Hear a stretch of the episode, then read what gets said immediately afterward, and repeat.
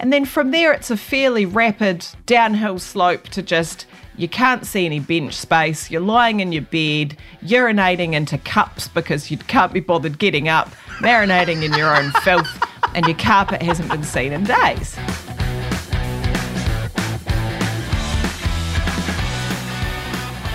Kia ora whānau and welcome to this episode of The Alicia McKay Show. We have such a good discussion this week, ranging from public art and penises through to the audacity of middle aged white dudes, my favourite topic in town. Enjoy, everyone.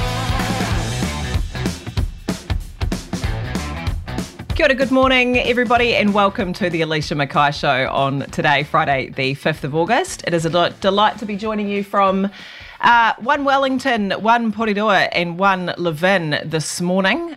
I don't want to jinx anyone, but I do just want to make the point that it has been a little bit warmer this week across the board, and maybe just gently say days are getting a little bit longer. Could it be true that we're coming out of a cold, dark, terrible winter?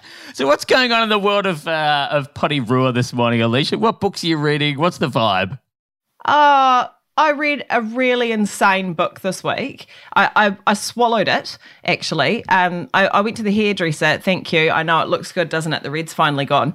Uh, and I started reading the book there, and then I finished it when I went to bed that night. And it was the strangest book. It was called The First Bad Man. Um, and I should be able to tell you who wrote that because I've got Google at my fingertips by Miranda July. and I was explaining. You're probably parts- getting an author that aligns with your political beliefs. I'd say so. I um I tried to explain a part of the book to Charlie, my middle child, last night, and they got really sucked in at just my explanation, which is actually the sign of a great book. But um, essentially, what I found really interesting, the piece of the book that lots of the book was really interesting, but there was a piece of this insane person's insane life that started to make sense to me, which required a bit of a sense check. So essentially they were like, well, you know, you've got to be careful with housekeeping. You've got to you've got to have a system. You've got to put things back where they belong because otherwise, you know, what when you hear about people falling into the pits of depression, what happens is it starts starts slow. It's a few dishes in the sink, it's a magazine on the coffee table, it's some laundry you haven't put on yet, and you don't feel very good, so you put it off. And before you know it, you know, there's a few more dishes in the sink. You actually haven't had a shower for a couple of days, but that's fine. You'll get there tomorrow. And then from there, it's a fairly rapid sort of um, downhill slope to just you can't see any bench space. You're lying in your bed, urinating into cups because you can't be bothered getting up, marinating in your own filth, and your carpet hasn't been seen in days. And I'm like, okay, I see where you're going with this. And that, and so this woman, this narrator, the protagonist, she said, look, so I've developed a system and, and I'm so compliant with the system now that the system actually runs the house itself. And so she talks about how when she is depressed, she shrinks into invisibility because her house runs so seamlessly for her. It's as though she isn't there. And she says, you know, it's really small things like if you're going to read a book, make sure it has a place in the bookcase. But better than that, why not stand at the bookcase with your finger in the gap where the back where the book was while you read the book so you can put it straight back. In fact, why read books at all? She eats directly out of the pan she cooks in, which, as long as everything that is cooked in it is savoury, she also doesn't wash. So that system just takes care of itself. She says if you have to carry something from one room to another, you want to stack your tasks. You don't want to be just walking around the house putting things back.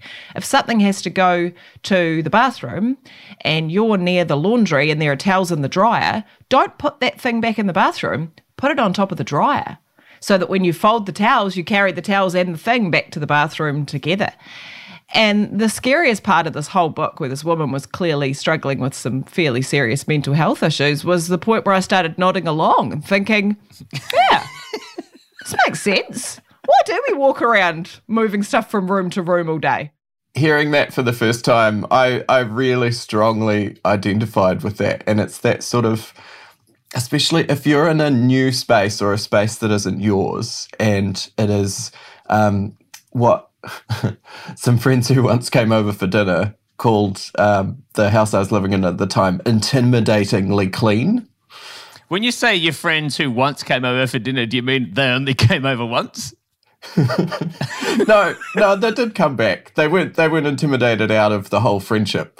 Um, but it is that sense of like this. This space is so Spartan that, it, that there's that quality of being lived in or not, and, and some spaces do not achieve that. I covet that. Something that we find an issue uh, at the Porirua house is when the cleaners come, Alicia is fanatical about people taking their shoes off at the door and making sure the kitchen stays clean because the day that the house gets clean, you want to enjoy that for as long as possible. And there's this tension between enjoying that for the house being clean and having paid for the cleaner to come along and also perhaps sacrificing the utility or fun of the house. Alicia. I just want an hour. Just an hour. I want one hour. If I could have it, I'd like an afternoon. I'm not fanatical. It's just that as Gina closes the door to leave, someone goes running with dirty shoes across the floor, throwing cornflakes in the air, going, ha ha. And I just want. A sure sign that someone's not fanatical is them saying, I'm not fanatical, and exasperatedly shouting. I'm not fanatical. I just wish everyone was like me. I just want one afternoon. I'm going to cry. I'm, li- I'm literally going to cry. Anyway, I did have a th- where all this conversation started actually, um, and I'd be interested, Callum, and your take on this. Was me thinking about a tweet that I'd seen, and it was talking about the um, the co-opting and the appropriation of language, cultural language in everyday society that we don't even think about and how we just can't do it. And I was like, oh, yeah, that is bad. I'm not into that. And they're like, you know, and then there was a little list of words you couldn't say. And I was like, oh, God. Oh, no. I am not as woke as I thought I was, and I immediately feel terrible. And there was a couple in particular that are on that list that I have used a lot that I've immediately drawn a line through, and now all I can hear is other people saying them. And one of them is the word tribe. You can't go around saying you've got a tribe. You can't just be a white dude with three friends being like, I love this tribe because you don't get to have that word. That is a word that has taonga and meaning and history. And you can't just be like, I'd like to kill some indigenous people, but also can I have your words? I'm absolutely fascinated by this topic, and it's a it's an evolving position we're all learning. Uh, and I think that the license to discuss the kind of philosophical rules that we want to put behind it is really important, and um, you know, meaningful discussion about why these things matter and, and the impact of them.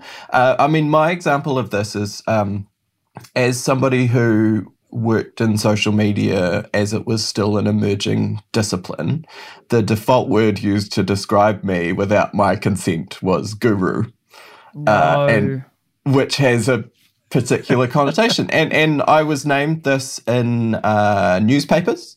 Interestingly, so when I when I joined the internet party, um, I was called social media guru uh, in a national newspaper, and and that was sort of a, it was a fascinating example of um, when words like this are just so accepted in the vernacular, we use it in a you know universal journalistic publication without without really thinking about it.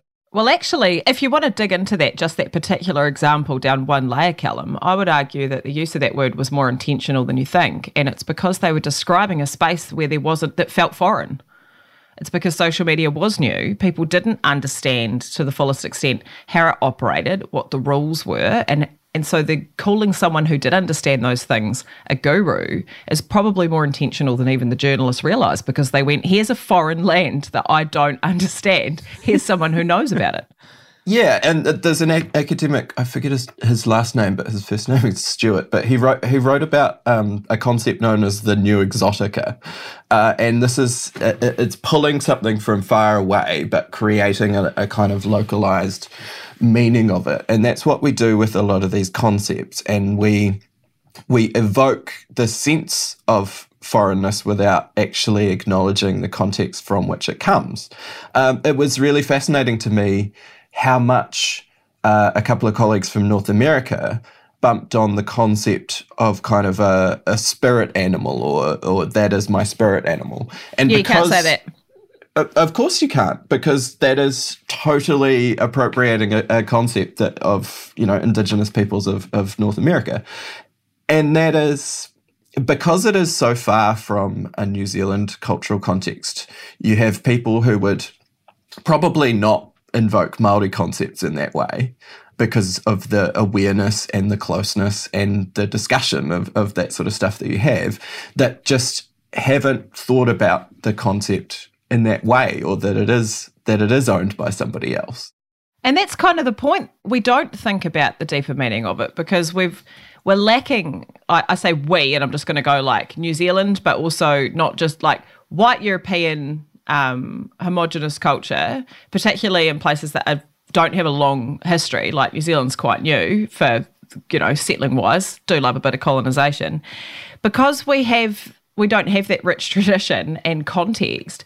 We, we're like, what's the problem? We've just picked up a word or a, or a concept, and it is divorced from its meaning. It is divorced from what makes it important in the first place. We have sucked all of the stuff out of it, but we're like, what's your problem, mate? It's just a word. We use words all the time, which is probably why we want it so badly in the first place and this is just how uh, a, a, colonial mindset works, right? You you systematically oppress someone for two hundred years, and then you have a new generation completely divorce yourself from the history of that oppression, and then tell people that oh well everything's fair and like why are you causing such a big fuss and what what's your problem?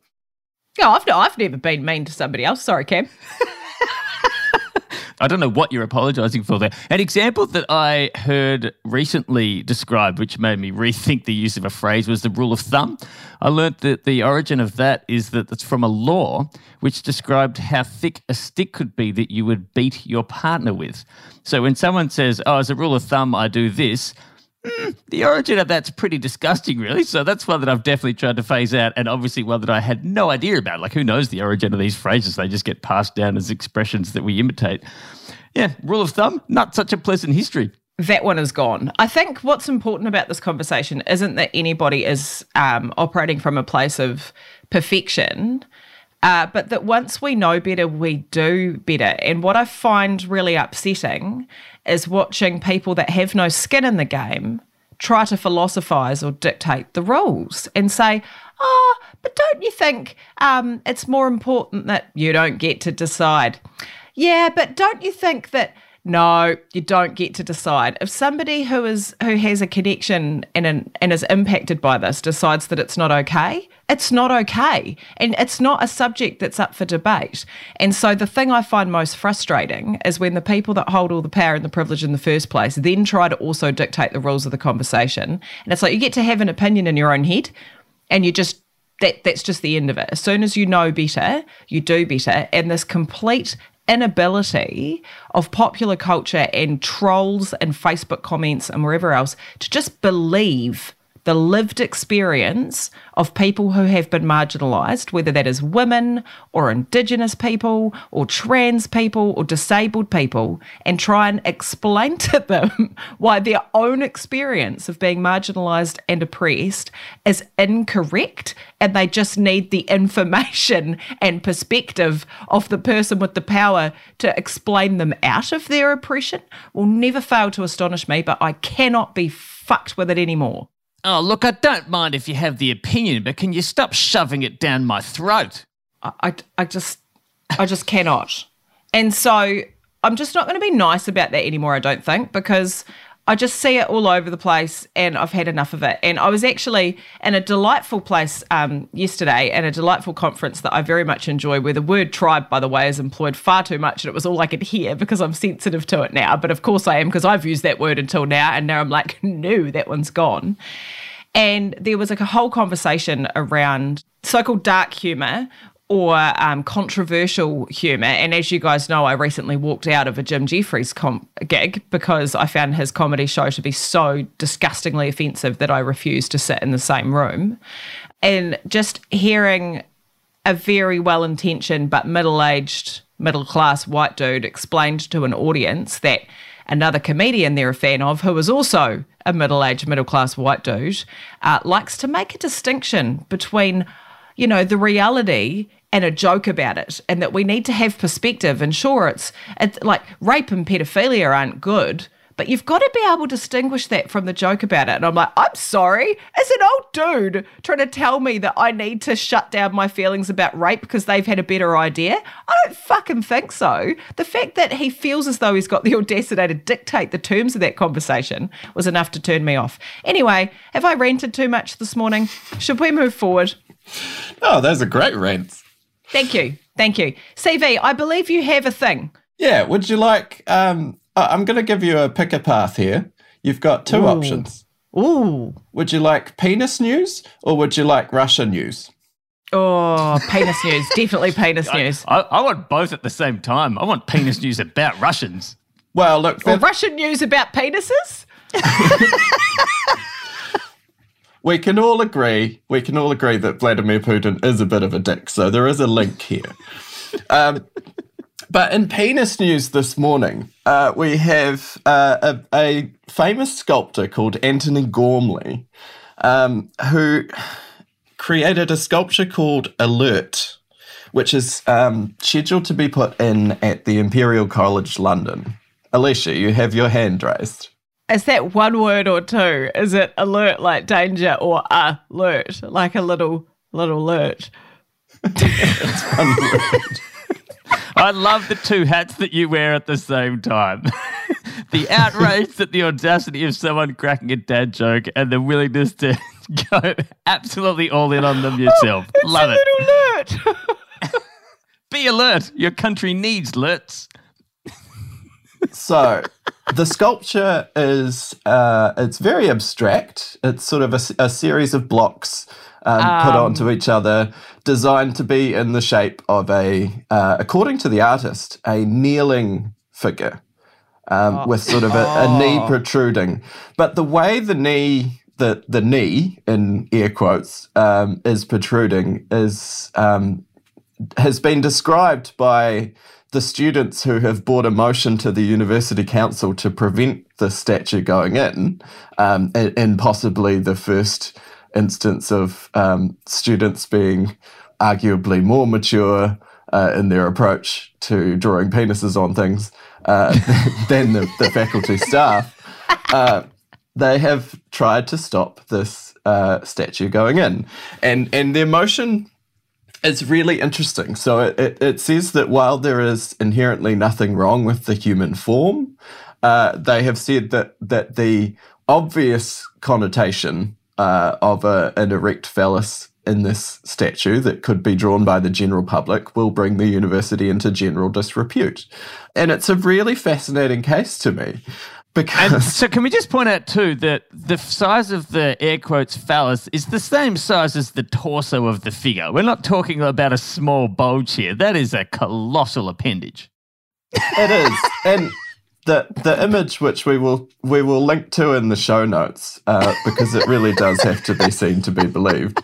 Um, so there is a an image that the the students put to uh, the university council, uh, sort of comparing the artist's statement of of what this sculpture um, entails, which is a person sort of kneeling with their knee extended. They have created a mock-up image of of what they believe this will be interpreted to be. Now. There's a lot of philosophy of art that you can get into here, but I think this is a fascinating case of high culture versus how that will be interpreted by a, a more mainstream audience. Well, my favorite part about the image is that the crouching man silhouette, uh, which is trying to indicate the size of the knee and the protrusion, is uh, included without any blurred edges. But even though it's only a silhouette of the representation which shows the appendage as a penis, they've blurred the edges of the silhouette cartoon dick for sensitivity reasons. Yeah, and, and I would be fascinated. Uh, it's, so this image is from the, the Guardian news article on the matter. I'd be fascinated as to whether that's the Guardian blurring that, or whether the student submission uh, i- i- itself had that, or whether you know, in order to protect sensitive Guardian readers, uh, they they have done that. Um, but yeah, the whole the whole thing is fascinating because um, Antony Gormley is a um, he won the Turner Prize a few years ago. He's he's an absolutely renowned um, sculpture artist, um, but also has previous form in terms of uh, offending, shall we say, the sexual sensibilities of uh, mainstream audiences. So another one of his works.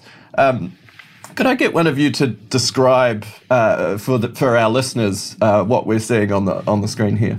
Cam, please. We are seeing as uh, as the foreground is a gravel surface, the background is a building scape face on, uh, slightly colourful buildings, normal standard scene from that regard. In the foreground, there appear to be what look to be large, either phallic or fecal sculptures half submerged in the gravel.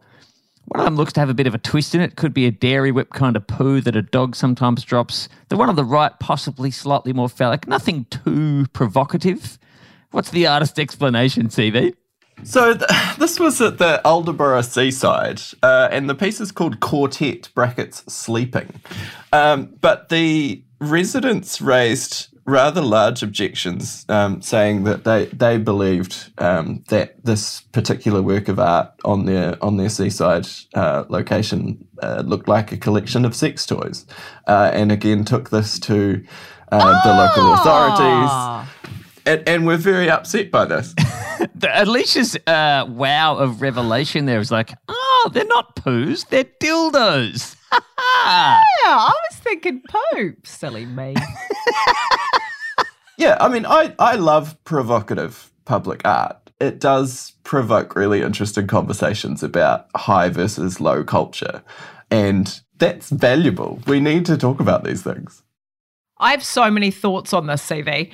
I'm like, first of all, I love how we just, the reason, I'm, I'm sorry to just get back on the feminist bandwagon today, but I'm not sorry at all. I love that we just assumed in every case that that sculpture was a man, even in the one where we weren't representing it as a penis, the squatting figure was automatically a man. There was no discussion about whether or not it could be uh, either a gender neutral or a feminine figure, and no discussion of whether that might be a low hung, protruding pregnant belly as opposed to a completely disproportionate penis.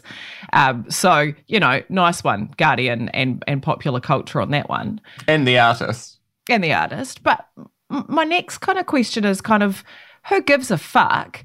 And when did we decide that like having a penis around would bring education into disrepute, for example? So let's let's extend this argument out a bit further and go, okay, what if what the sculpture is is actually a very large, glorious, not even hiding what it is, penis and testicles that that and that the artist has created something that is commanding that uses materials in an interesting way that attracts attention that's weather hardy. Let's say for example that that's what's happened. I'm equally outraged that we've we've decided that it's inappropriate to show nude human bodies when everyone has one, but it is okay to show violence or disrespect or various other things. This is I where think I'm it should going be with this. totally fine to get about in uh, in your birthday suit, and I'm confused as to.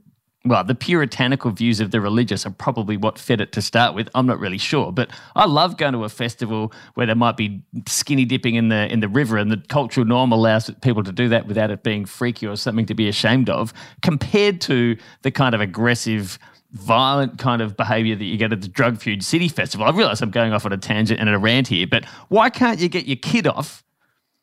Everyone's naked, everyone has the appendages, and yet we're scared and we hide them away. And that, but we're quite happy to show violence on television or depict all sorts of other things that are ghastly that not everyone has or should.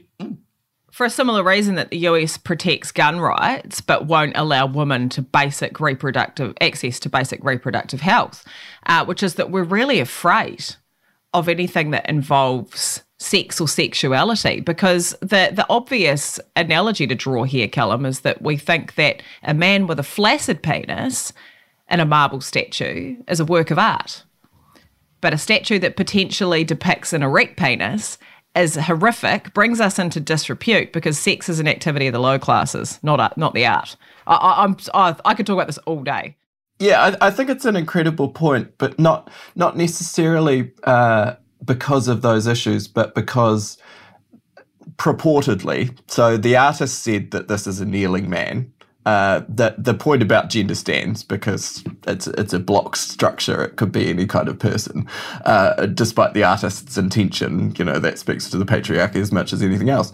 But the there are instances where art is deliberately provocative, and um, that, that there are like giant phallic statues that are designed to be that this is one where interpretation ha- has kind of come into this. There, in 2011, around the Rugby World Cup, there was an installation in, in uh, the Octagon in Dunedin uh, that was called the Haka Peep Show. Uh, the the Haka Peep Show was deliberately a commentary on the commodification of Maori and Pacifica culture, uh, and it was a um, purportedly Rexona can. So it was a giant black uh, cylindrical shape that was um, erected, for want of a better word, in the Octagon in Dunedin as a, as a public art project. Uh, you could, there were certain peepholes uh, in this structure and you could you could um, peer in and, and watch a series of sort of audio visual presentations. So there was um, Tama Iti and other Maori activists sort of performing haka.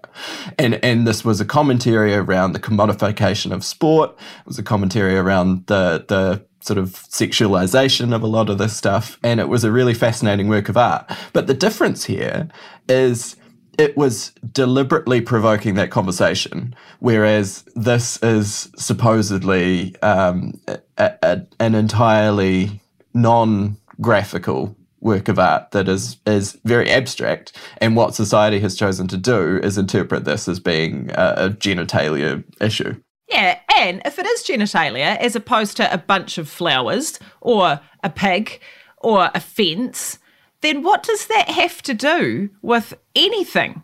Like, oh, all right. Look, I think we could do this one all day. Celebrate the penis, I say. okay. Yeah. And, and, and you can also say that. And yeah, bloody oath. And honestly, it does all right, doesn't it, culturally? Uh, but anyway, we, we have we have come to 8.35 and so i am going to have to wrap up which is a damn shame because this feels like a, a half day conversation not a half, not a half an hour one look um, i would just like to throw to my in-house co-host here and um, and just invite Harriet to, um, I guess, send everybody off on their day. Anything you'd like to say to the listening public, Schmaz? Bye bye. All right, everyone. Have a beautiful weekend.